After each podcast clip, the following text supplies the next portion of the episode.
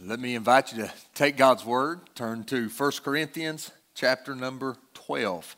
We return this morning to our previous study in the book of 1 Corinthians, and as we return to the book, we begin a new section in 1 Corinthians, a section that is fraught with questions concerning one of the most important aspects and most misunderstood aspects of the Christian life, and that is the subject of spiritual gifts.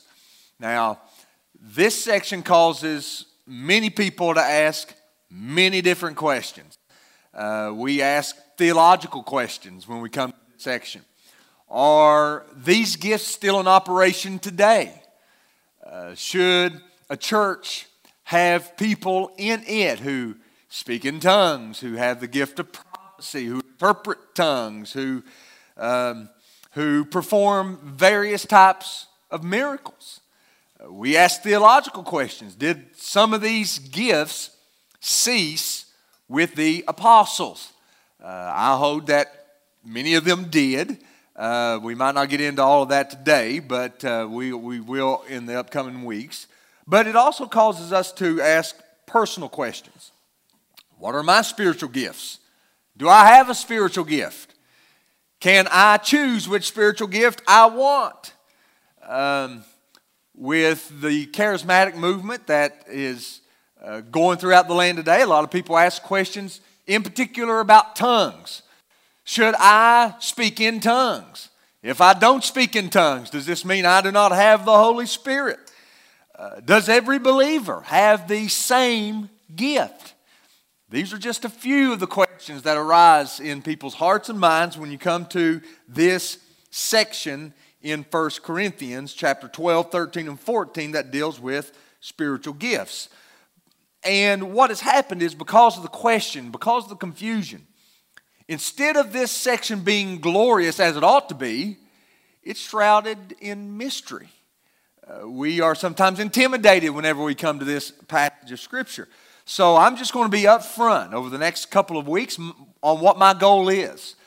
Uh, my goal is not to answer every single question somebody might have about spiritual gifts. That's an impossibility, I think. Nor is it my goal to belittle anyone who may disagree with me on the spiritual gifts or to throw off on any particular denomination.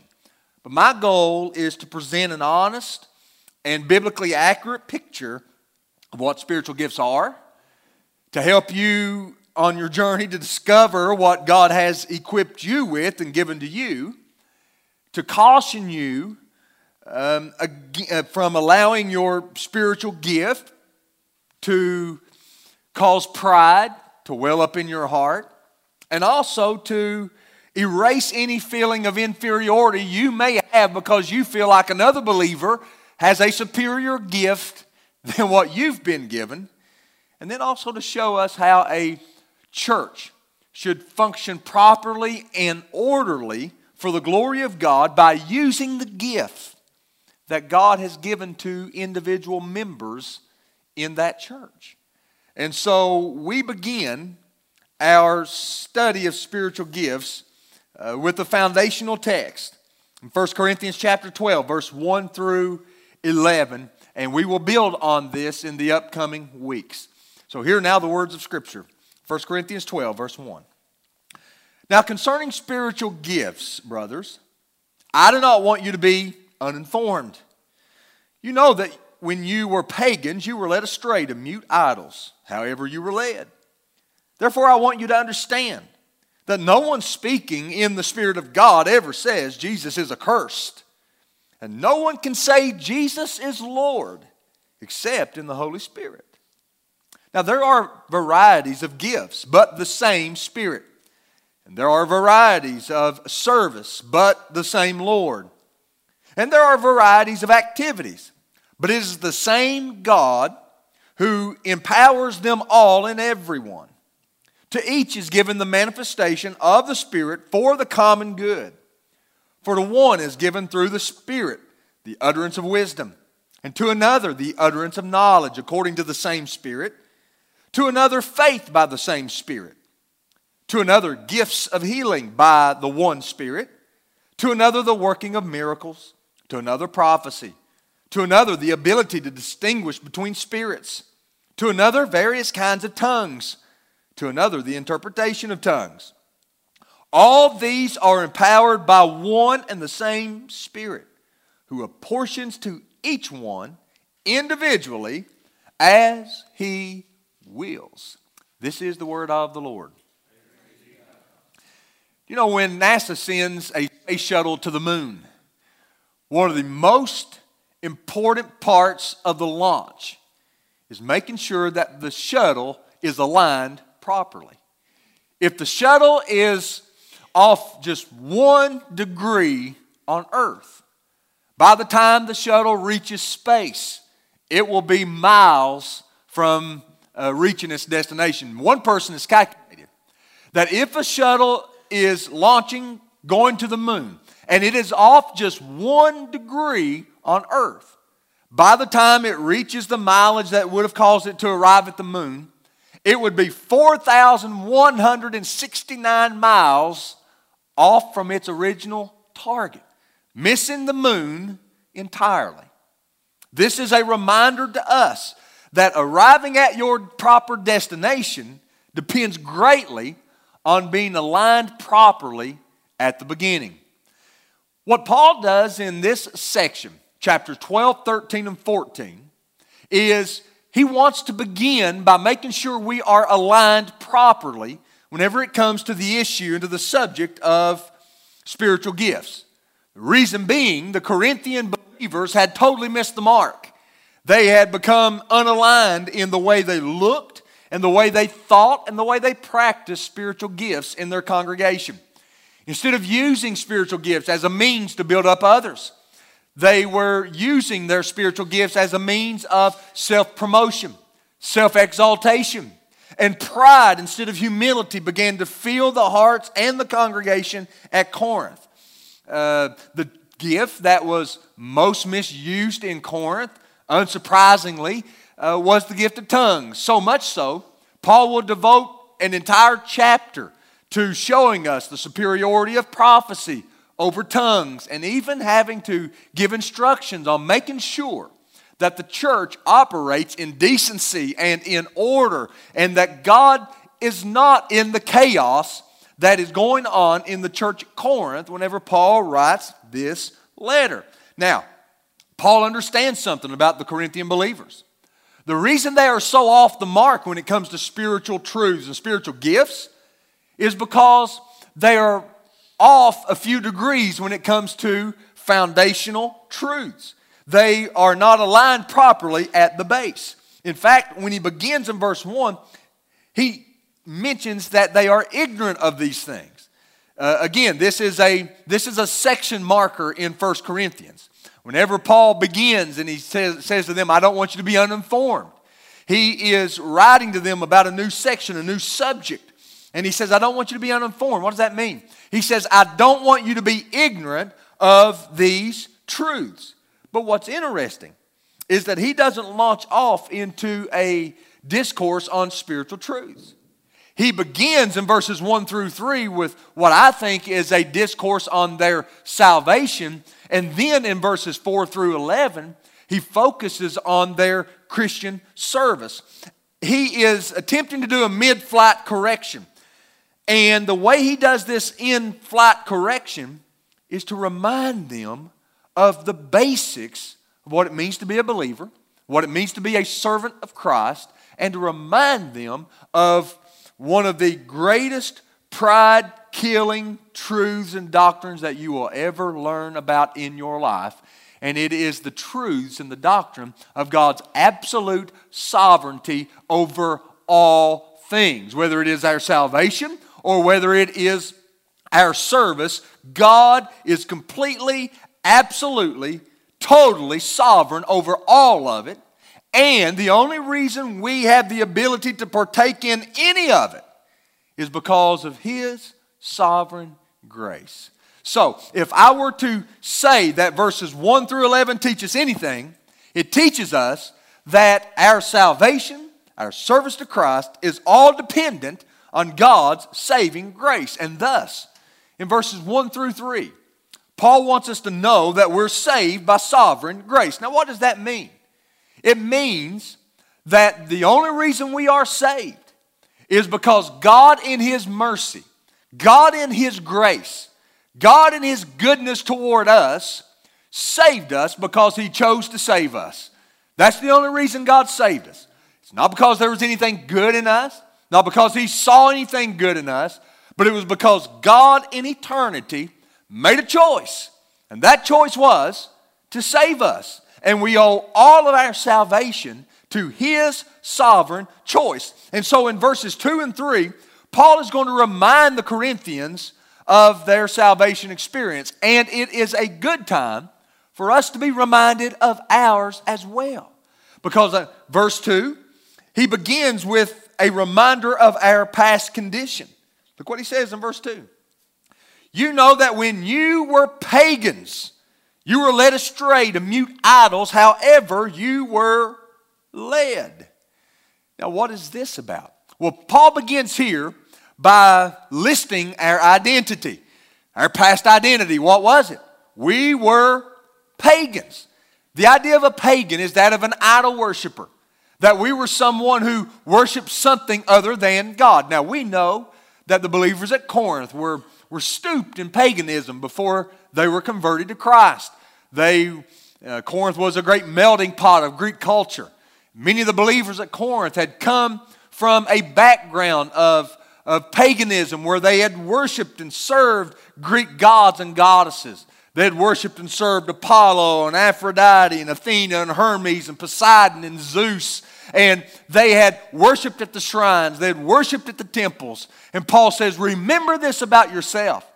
Before you were saved, you were a bunch of pagans, a bunch of idols. Um, idolaters. And isn't that really true about us as well? Now, sure, we may have never worshiped at the shrine of Zeus, or we may have never worshiped at the temple of Apollos, but we had our American idols, didn't we? Uh, as we're going through in Sunday school, we worship the gods of money and power and sex and self and fame and all of those things enraptured us, and all of those things stole our affection and our attention, and we worship those things, replacing God with those things. So we too, formerly, were pagans. But from our identity, he moves to our captivity. Look what he says. You were led astray. To be led astray, that term was used to describe prisoners who were being led captive either to the prison or to their execution. And Paul says, Here's what you were like. You're like the children who were following the Pied Piper. I mean, you were just blindly following and being led astray. You were being deceived and you were captive. You were held ransom in your own sins, as were we all. And then notice our futility. Where were we led to? He said we were led astray to mute idols. You know, that's an Old Testament phrase that was oftentimes used when God would compare himself with the idols that Israel was worshiping in the Old Testament. You know what he would say? You're worshiping idols. They can't see, they can't hear, they can't speak, they're dumb, they have no power to work, and yet you are worshiping them. And that's what Paul's doing here. He's using his Old Testament background and he's saying that in our former life, we worshiped things that were not God. We worshiped things that could not see, could not hear, could not speak. And, and thus it was futile of us because we worshiped something other than God. And then he mentioned our mentality. Now look what he says in verse 3. Now this is, this is where you get into some debate. But he says, Therefore, I want you to understand that no one speaking in the Spirit of God ever says Jesus is accursed. Now, there's much debate as to what Paul means here. Some think he's speaking of Jews who had come into the, uh, the church, and the Jews trying to convince believers to turn to Judaism would say that Jesus hung on a cross, and the Old Testament places a curse on anyone who dies on a tree. So Jesus is anathema, Jesus is accursed. Some believe he's speaking here of a Gnostic belief that had crept into the early church that said the body was evil, the soul was good. So Jesus was both evil and good, so his body was accursed and anathema. um, and Paul saying that no one who has the Spirit would ever say this about Jesus. I don't think that's what he's saying. Because when you look at the, the positioning, you look at the juxtaposition of this passage, he compares it with what someone who has the Spirit says about Jesus. All right, no one who has the Spirit ever says Jesus is accursed. What does someone who has the Spirit say? Jesus is Lord. You know what he's saying? He was saying that in your former life, because you did not have the Spirit of God, you did not see Jesus as who he truly is. You know, even growing up, I grew up in a Christian home. I was taught, I don't ever remember a time in my life where I did not know who Jesus was. I really don't. But yet, as a young child, knowing about Jesus, I still, in my sin, I still, in my, in my depravity, did not see him for who he truly was until I was converted. Up to that point, he, he, you know, he, he was somebody that I respected. He was somebody I knew I was supposed to be kind to, but I didn't see him as who he truly was. And you know, someone without the Spirit of God, they do not see Jesus as Lord of all. They do not see Jesus as the Messiah. They don't see him as, as Christ. Uh, they may see him as a good teacher. They may see him as someone that they hold in high regards, but not for who he truly is. And Paul says, Remember your past condition. Now, there's nothing that humbles us anymore, or should humble us anymore, than being reminded of what low down, mangy, depraved sinners we used to be. We need to be reminded of that from time to time. And so Paul reminds them of that, but he also, at the same time, reminds us of our present confession. Now, look what he says. He says, No one can say Jesus is Lord except in the Holy Spirit. Now, what he's not saying is that no one can utter those words except by the Holy Spirit. I mean, unbelievers can utter the words, Jesus is Lord. What he's saying is, you cannot truly confess Jesus is Lord without the Holy Spirit of God. Now, what does this mean? Here's what it means it means that the only thing that can change a mind from saying that Jesus is accursed to saying Jesus is the Lord is the supernatural, sovereign working of the Holy Spirit. Let me ask you something. What changed your mind about Jesus? Think about your conversion. At the moment that you trusted Jesus as your Lord and Savior, what changed your mind about Jesus? Did you learn something about Jesus that you didn't know about him before? Did you become smarter? Did you just say, you know what, I'm going to decide that Jesus is Lord and I'm going to make him Lord? Is that how it worked? No. Something happened in your heart that caused you to see the beauty, the glory, the brilliance of Jesus, and saw, caused you to see Jesus for who he truly was, and thus you confessed him as Lord. What was that? Or I should say, who was that? That was the Holy Spirit of God. Do you notice what he doesn't say? He doesn't say the only way you receive the Holy Spirit is to confess Jesus is Lord. He doesn't say you say Jesus is Lord and then you receive the Holy Spirit. Is that what he says? No. He says the only way you're even able to confess Jesus as Lord is through the Holy Spirit, which means what? It means that we are not, we do not confess and then we are regenerated. It means that the regenerating work of the Holy Spirit must first take place in our heart and then, and then we are saved. Then, then, then we confess Christ as our Lord and as our Savior. And so here he reminds us of our present confession. All right, now, why does he do this? Why does Paul begin here with talking about God's saving work and His sovereign grace. Because don't miss this. He does this to read out, to weed out the roots of bitterness that had taken grip on the hearts of the Corinthians. And he wants us to know this that just as our salvation is the result of God's sovereign grace and God's sovereign grace alone, that we are saved by grace, he also wants us to know that we also serve God by sovereign grace. Right? The same grace whereby we are saved is the same grace whereby we serve God. And when it comes to boasting and it comes to pride, I have as much right to boast about my spiritual gift as I have to boast about my salvation. Now, question Does the person in verse 1 through 3 have any right whatsoever to boast about his salvation?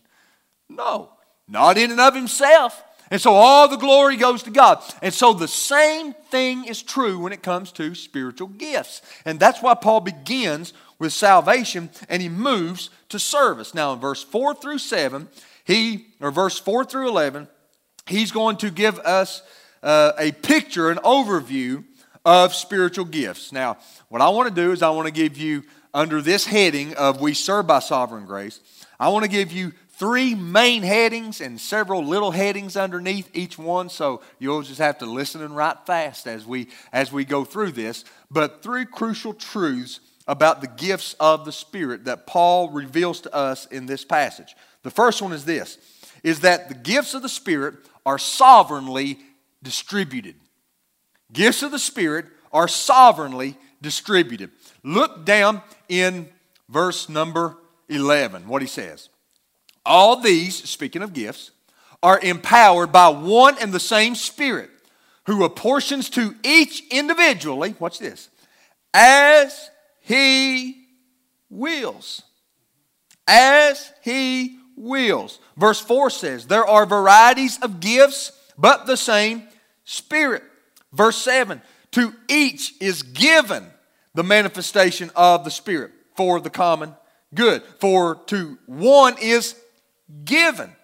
You know, when it comes to how God sovereignly distributes his gifts, we have to understand first that it is an act of grace. The word gifts here is the Greek word charismata.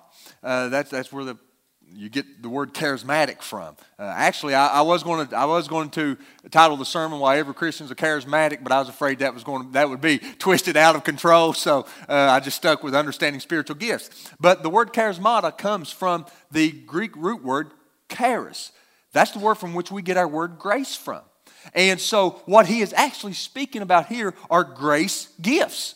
That is, there are gifts that are given to us by the grace of God. Now, here's an observation. That is, if receiving a spiritual gift is dependent on God's sovereign grace, remember, He gives them to whoever He wills, however He wills, and whatever He wills, then there is something we have to understand about spiritual gifts and it being a grace gift. And the first is this we don't earn our gifts. You don't earn a gift from God. I had a lady tell me one time that she received the baptism of the Holy Spirit and spoke in tongues after she had fasted from food and water for seven days. She said she went seven days without food and water, and she never even brushed her teeth because she was afraid she would, she would uh, swallow some of the water. And after seven days, she then spoke in tongues and received the baptism of the Holy Spirit. Now, my response was twofold. One, if you haven't eaten or drank in seven days, it's untelling what you might say. So that's the first one. And I know that was probably smart aleck of me. But the second one was, was much more theological, and it was this. Then what you received wasn't a gift because you earned it. I mean, if you had to fast for it, you've earned it. That's yours by right. That was a debt you that was a you put God in debt for those seven days, and He had to do that for you then. So what you've got's not a gift. Now, is that not biblical logic? And that is completely contrary to what Paul is saying here. What Paul is saying here, when it comes to gifts, you don't fast for them. You don't, you don't, you should desire gifts, but you can do nothing to earn a spiritual gift. They are gifts of grace. All right? We don't earn our gifts, we don't choose our gifts. Who chooses the gifts? I mean, we don't take the spiritual gifts in the New Testament, put them on a list, and hand them to God and say, Here's my Christmas list, okay? I'd like this gift if you can, if you're not too busy, you know, throw in some other gifts, but here's what I'd like to have. That's not how it works. Verse 11 is clear that the Spirit gives gifts to whoever He wants as He wills. As he wills.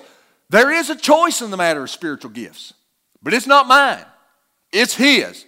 He chooses it. So we don't choose our gifts, and we don't deserve our gifts. If our gifts are given to us by the grace of God, I deserve the spiritual gift God has given to me as much as I deserve the salvation God has given to me, and I deserve neither. I don't deserve any of it. And so understand that as God gives spiritual gifts, He's not going through a congregation and saying, This Christian's really good, so I'm going to give him a good one. This one's not too good, so I'll give him one of the lesser gifts. That's not the way it works. No. God graciously gives gifts to whomever He wills. And so He is the one in control of it, and it's an act of grace. But it's not only an act of grace, it's also an act of the Trinity. Look here in verse 4 and 5 closely. Listen, see if you can, you can pick up on what Paul says about the Trinity. Now, there are varieties of gifts, but the same Spirit. There are varieties of service, but the same Lord. There are varieties of activities, but it is the same God who empowers them all in everyone. Do you know when it comes to our salvation, the Trinity is at work in our salvation? The Trinity. God exists in three persons, both co equal, co eternal, co essential Father, Son, and Holy Spirit. They are one and yet they are unique and diverse in salvation. It is the Father who elects and chooses and who sends the Son. It is the Son who accepts that role, comes to earth, dies as an atonement. And then it is the Spirit of God who comes to this earth after the Son is received into heaven. And He applies that which the Son purchased. He regenerates, draws, and seals believers. And so you see how the Trinity is involved in every aspect from eternity to eternity in the salvation of the believer. Well, the same is true with our service and our gifts. Because he says there's a variety of gifts, but who gives it? The Spirit of God. There are varieties of service. There's different ways in which you serve, but what is attached to our service? The same Lord. That's the Lord Jesus Christ. You serve the Lord Jesus. And then there are varieties of activities or empowerments, but it's the same God. It comes to us through the Father. So if I were to sum up verse 4 through 5, what Paul is saying in verse 6, I'd put it this way that spiritual gifts are given by the Holy Spirit so that we may faithfully serve the Lord Jesus Christ through the power that God the Father provides. That's what verses 4 through 6 are telling us. And so, not only is it an act of grace, but it's also an act of the Trinity. You have the entire Godhead involved in our gifts. So, spiritual gifts are sovereignly distributed. But secondly, they are specifically designed. Why does he give spiritual gifts to believers? Well, there's a twofold reason. The first one is this He gives gifts for the glory of God. Brother Teddy read it in our scripture reading. 1 Peter chapter 4, verse 10 through 11. Peter writes this As each has received a gift, use it to serve one another as good stewards of God's varied grace. Whoever speaks, as one who speaks oracles of God. Whoever serves as one who serves by the strength that God supplies, in order that in everything God may be glorified through Jesus Christ. To him be glory and dominion forever and ever. Amen. When Peter writes about spiritual gifts in 1 Peter 4, he says, What you should do, do use the gift God has given to you, use it in the power in which God's provided to you, so that the God who gave you the gift will be the God who gets the glory for it. You know, what was one of the reasons God gave spiritual gifts, especially the sign gifts in the early church? Well, one of the reasons was that God might be glorified and the gospel message verified. Uh, Hebrews chapter 2, verse 4 says that God bore witness by signs and wonders and various miracles and gifts of the Holy Spirit distributed according to his will as the gospel is moving forward, they didn't have Bibles to pack and say, This is how you know what I'm telling you is the truth. Look in the Bible. How did God bear witness to the message? He often bore witness to the message by performing a miracle, uh, by, by doing something supernatural. Uh, as Peter and James are walking from the temple, uh, someone cries out to them for alms, and what, does, what do they say to him? Silver and gold I don't have any, I have none, but such as I have give I you in the name of Jesus Christ of Nazareth. Arise and walk. And what happened? The man rose up and he walked, and that miracle, that miracle verified the gospel message of Jesus Christ. And so that was one of the reasons God gave the supernatural sign gifts to the early church. Now, do we have to verify our message today with miracles? The only way you know that I'm preaching the true gospel that I perform a miracle? No, absolutely not. Now we have the canon of Scripture. And now you know that I'm telling you the truth because it comes from the Bible. And so, but, but, the reason God gives gifts, and not just supernatural gifts or the foundational gifts, the reason He's gifted you and me is that He might be glorified. But the second reason He gives gifts is for the good of others. You know, I used to hate going back to school after Christmas, not just because I didn't want to go to school. I actually liked going to school, but I knew that first day back what it would entail, uh, especially in elementary school. Um, and the teachers did this, they didn't do it for malice. They, and I don't even think they knew, I don't even think they understood how it made some kids feel, but I, I didn't like it because I knew when we went back to school we were going to have to do something. We're going to have to tell the whole class what we got for Christmas. And so, and, and by the way, that's when I quit believing in Santa Claus. When all the bad kids got all the best presents, I thought there's nothing to this good list and naughty list stuff. I mean, it, it just can't be right. Uh, but uh, uh, but we we go there and you know one kid gets up and he gives the office list of gifts that he that he got and, and boy he's as proud as a peacock when he's standing up there. Now I always got good Christmas gifts, so it didn't really bother me to tell everybody what I got. But I was in class with some poor kids and they would get up and they'd talk about getting a pair of shoes or they'd talk about just getting one little thing. And i could i could tell that they felt inferior because they didn't receive a gift that somebody else received. And you know that was really what's going on in corinth. What was going on in corinth is you had some people who were boasting about the gift that they had while there were some others standing around saying wait a minute i don't have that gift. Am, am i not as good a christian as, as they are and so you had both the feelings of superiority in some and inferiority in others, and it was clashing. And so Paul has to remind them that the reason we've been given gifts is for the good of others. Verse 7 To each is given the manifestation of the Spirit for the common good. Which means if my gift or the way I use my gift makes you feel inferior, makes you feel like less of a believer, like your gift isn't good, then I am not using my gift properly because it is supposed to be used to build you up and to edify you. Later, when Paul tackles the issue of tongues, which was causing the most problems in Corinth, in chapter 14, verse 12, he says, So with yourselves, since you are eager for manifestations of the Spirit, strive to excel in building up the church.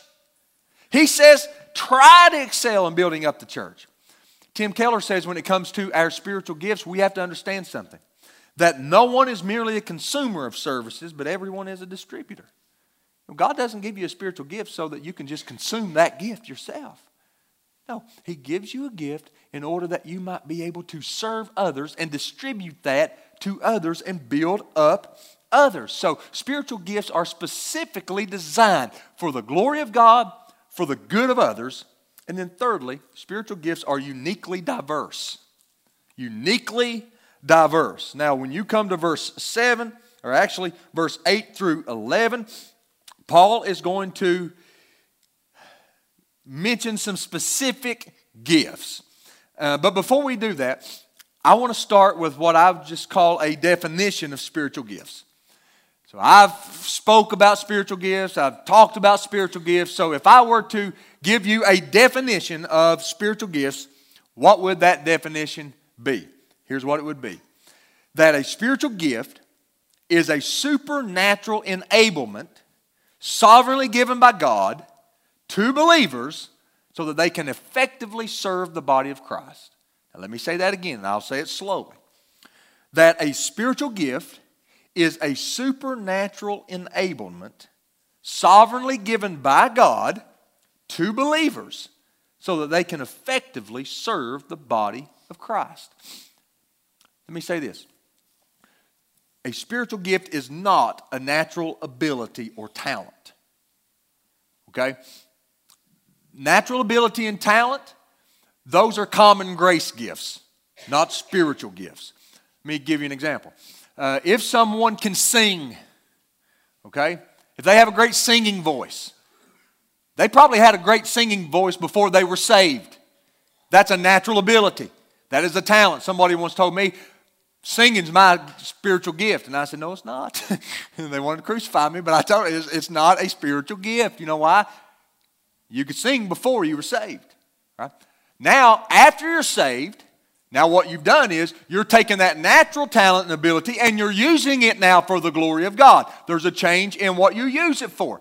Same thing with playing playing music. If you're a musician, Brother Jordan, he, you know, that's not a spiritual gift. That's a God-given talent, but it's not a spiritual gift. But what do you do? You use that for the glory of God. Spiritual gift's completely different. A spiritual gift is something that is supernaturally given to you by God, and it's given to you after you are saved. It is a divine enablement. Okay? So don't don't don't look at people who have sometimes natural ability and think, boy, I wish I had their spiritual gift. It's not a spiritual gift. It is an ability or a talent that they are now using and honing and, and sharpening for the glory of God, and we ought to thank God for that but it's not a spiritual gift. Okay, so don't get confused about that. It's a supernatural enablement that God gives to his people so they might serve him. All right, now, having defined it, let me make a couple of observations about spiritual gifts based on verses 7 through 11. Now, what are the observations? Well, I've got three, and they're deep. Okay, so you're going to have to think with me. I'm just saying that just to get you to thinking. Here's the first one Every believer has a spiritual gift, at least one. At least one. Look in verse 7. To each is given the manifestation of the Spirit for the common good. Did you get that? To who? To each is given. Okay? Uh, again, at the end of verse 6, he says it's the same God who empowers them all in who? In everyone. Everyone. That is, every believer. Verse 11. All these are empowered by one and the same Spirit who apportions to who? To each one individually as he wills. That means if you are saved by the grace of God, you have not been left out when it comes to spiritual gifts. That God has a spiritual gift for you, or God has given a spiritual gift to you already. It is yours, okay? Every believer has a spiritual gift. Secondly, no believer has all gifts. There are no super believers. Okay? Again, when you read through verses 7 through 11, Paul is very quick to point this out in verse 8. For to one is given, to another is given, to another is given, to another is given. And it becomes very apparent. There are no super Christians out there who are blessed with all the spiritual gifts. None of us. No one is. Okay? What if there was a Christian who was blessed with every single spiritual gift? You know what we'd start doing? We start putting faith in that individual rather than in the God who gives the gift. So, so there are no there are no super spiritual gifted Christians out there who've got all the gifts.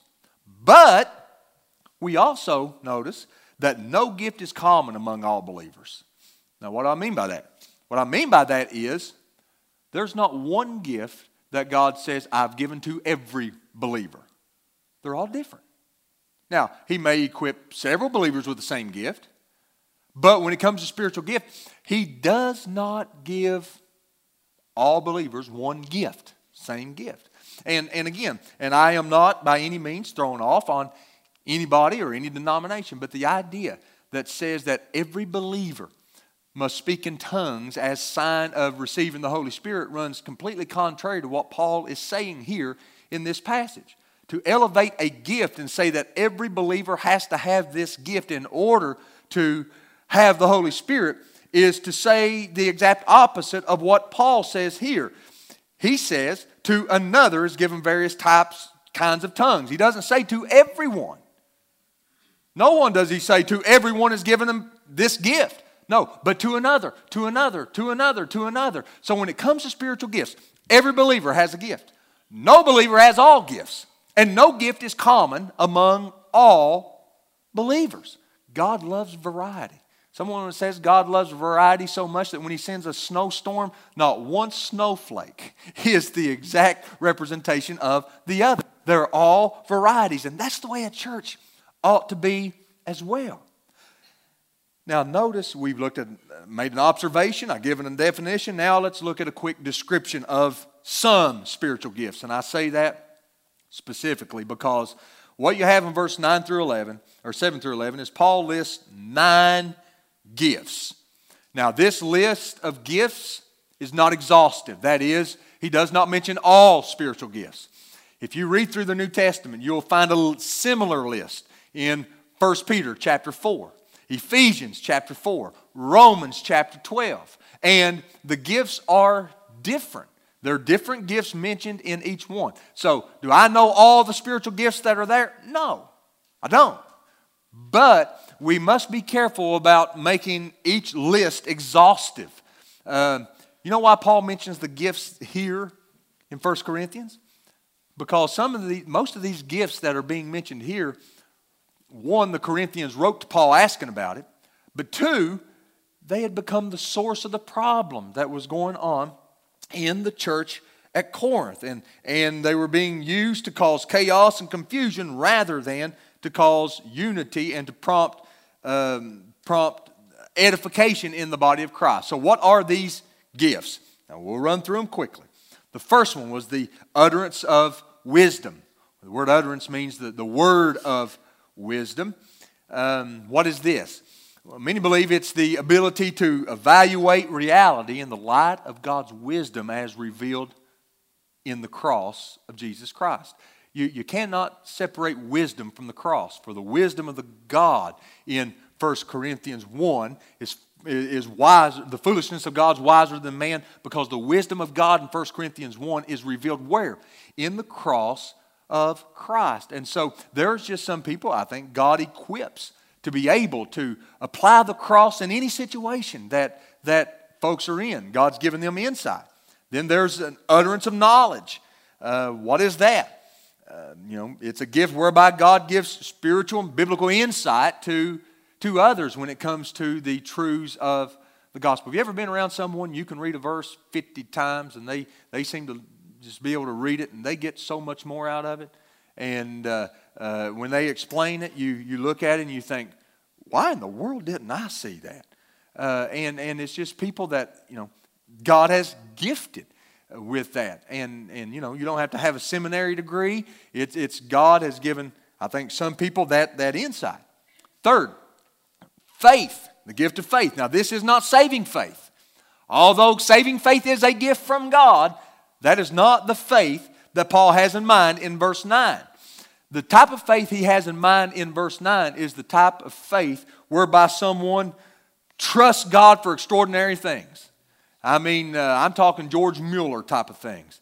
Uh, Mueller ran the orphanage in Bristol, and, and over 10,000 orphans would, would stay under his care throughout his time there. And not one time did he ever solicit anybody for funds.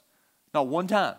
He said God will provide. And so he would pray and God would provide. He would pray and God would provide. And you couldn't shake him from that. Have you ever been around someone who if you're trying to accomplish a task, if you're trying to do something for Christ, no matter how bad it is, you can't shake them. Their faith is unshakable. Well, that is a gift from God. Uh, sometimes I wish there's probably one spiritual gift I, I know I don't have, but it's one that, uh, I wouldn't mind having from time to time. Uh, but, but there are certain people that you cannot shake their faith. And so Paul uh, lists that here. The fourth one is gifts of healing. Now, you notice he doesn't say it is the gift of healing, singular, but it's plural. Gifts of healing. Um, and let me say this I do believe God heals. No doubt in my mind, God heals. If I'm sick, I pray for God to heal me. Uh, if I'm diagnosed with, with cancer, I'm going to pray for God to heal me. But it is not the, the, type of, the type of shenanigans that you see on television uh, with someone who gets the, the gift of healing and they start a, a healing crusade. That, that is not what Paul has in mind here. Because, in, you know, I have no doubt that this gift, a foundational gift, was one in which God used at this time to, to verify the gospel. We see it again in Acts 3. We see it over and over again in, in Paul's ministry of healing people of, of, of sickness to verify the message of the gospel of Jesus Christ. But it's not a singular gift, it is gifts. Uh, you know when Jesus healed somebody? When he healed the woman with the issue of blood. You know what? He didn't just heal her of the issue of blood, he made her completely whole. Completely whole. Body, mind, mentally, anything else. Um, and so, what we have here is that God would, would bless certain people with this gift to be able to bring healing to others. Um, and then the fifth one was the working of miracles. Calvin and several other commentators believe that he is speaking here about the ability to deal with the demonic and to cast out the demonic. Uh, we, we see this again in the, in the book of Acts with the casting out of, of demons, something Jesus did with the maniac of Gadara, and uh, something as well with, with uh, many others that you find even going through the book of Acts as there's this battle that has taken place uh, between, between in the spiritual realms.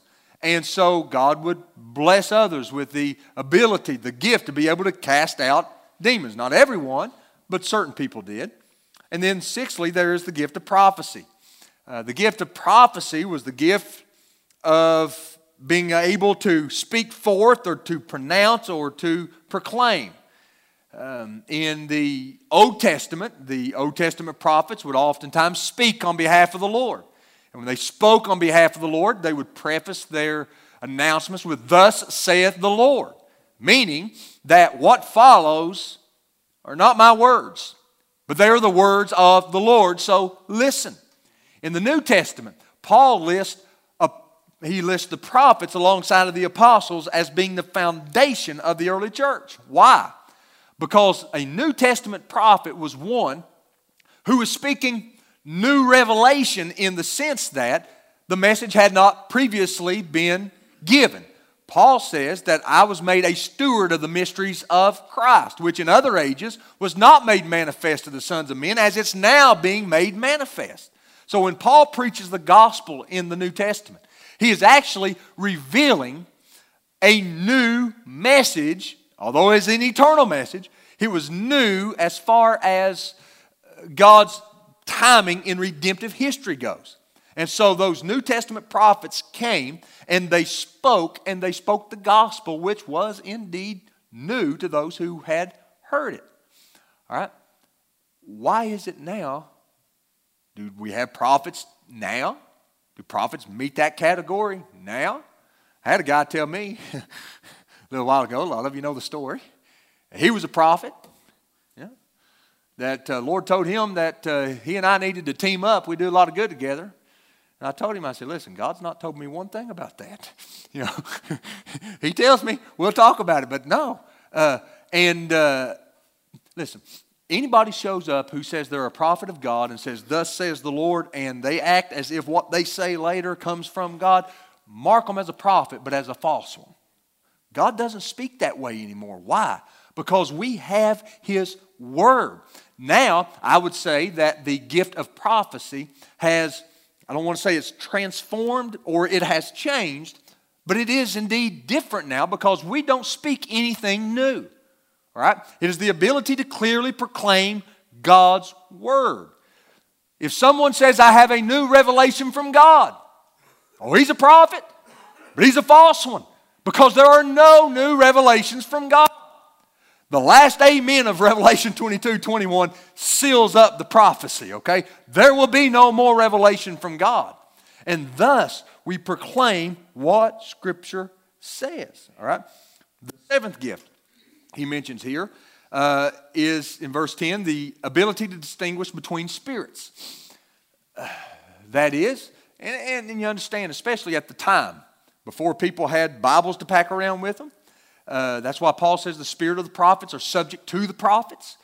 There were people that God gifted with the ability to discern whether or not a prophet was from God or whether he wasn't from God. And so as he spoke, they had the ability to discern it, to distinguish whether it is from God or whether it isn't from God. And you know, in some sense, every Christian is called to discern good and evil, discern proper truth from, from lies.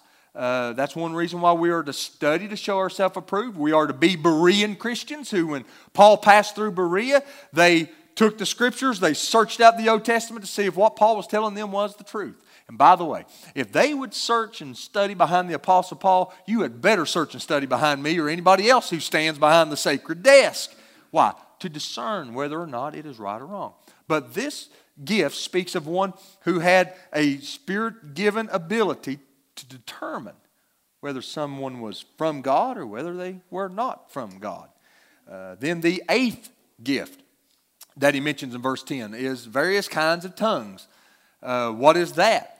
Well, th- again, this is the hot button issue in Corinth, it's the hot button issue in Christianity today. But I am, again, 100% convinced that what Paul mentions here when he uses the term tongue is he is speaking of the same phenomenon that took place in Acts chapter 2. And that is that someone has the ability to speak in a language that they had never learned. That is what happens in Acts chapter 2. In Acts chapter 2, you have 120 uh, Jews who preach the gospel in a multitude of different languages. And people who were there from Europe and Africa and Asia are astonished because they don't understand how these men who had never learned their language can speak in their own language. Now, I believe in the hermeneutic of the principle of first mention, which means when something is first mentioned in Scripture, you see a truth about that subject that follows it everywhere else throughout all of Scripture, okay? Which means that I don't think what Paul is speaking of here when he speaks of tongues is some ecstatic utterance where the speaker does not understand what's being said and that, you know, uh, for the most part, no one around them understands what's being said. Understand Corinth. Corinth was a city of two ports, which means they had people coming in on the east and on the west. And it was a melting pot of several different cultures and societies. And so it would have been very common in Corinth on a Sunday morning to have a congregation of people who was made up of several different people who spoke several different languages. And so I can see God blessing this church with several people in it who had the ability to speak in tongues. That is, they would get up and share the gospel, feel like they're speaking in their own language, but it would come out in a language of someone else who was there. Now, the ninth gift that he mentions here is the ability to interpret the tongue, which means if I get up today, if there was a if there was a Russian here this morning and I get up and I speak Russian, all right, that Russian knows what I'm speaking. Nobody else here knows what in the world I'm speaking. So what happens? Well, we would need somebody to tell the rest of the congregation exactly what it was I was saying.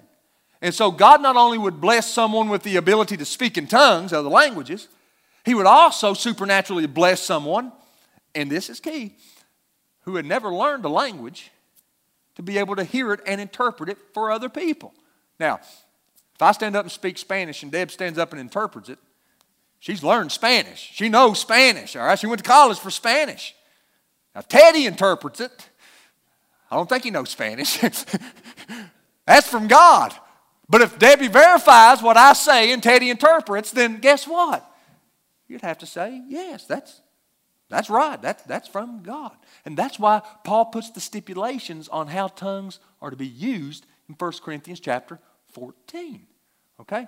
So that the gospel goes out clearly, so that there is no confusion, so that there is no chaos.